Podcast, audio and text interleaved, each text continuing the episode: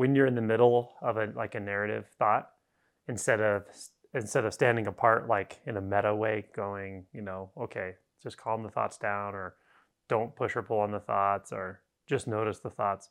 Instead of standing apart, have you ever tried to like just really zoom in to that narrative as as if like the narrative could be when I leave retreat, I'm going to um, work on my yard, and then just slow that down and just like zoom into yard, yard, the sound of yard, the sound of that narrative in the mind. Like you're just getting closer and closer and closer.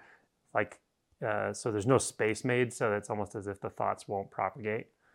So instead of moving away from the thought, moving toward the thought. So if you move, if you do the moving toward in thought, um, even if you're swept into the river, if you just keep moving toward like anything that's starting to formulate into a solid narrative, um, like really just try to move your attention into that, you might notice it doesn't it doesn't actually turn into a narrative. You, but you will still feel the current of consciousness, and that's okay.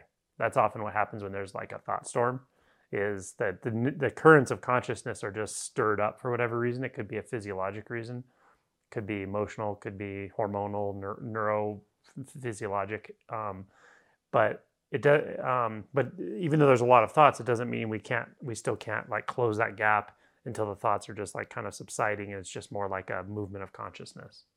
So I would try to move toward instead of away from and see if that helps like literally right into the narrative itself, like as if you were to grab that narrative and pull yourself closer to it, or just keep the narrative like um, getting more singular, even down to like one word of the narrative, and and just sort of reciting it really slowly until the thoughts just calm down.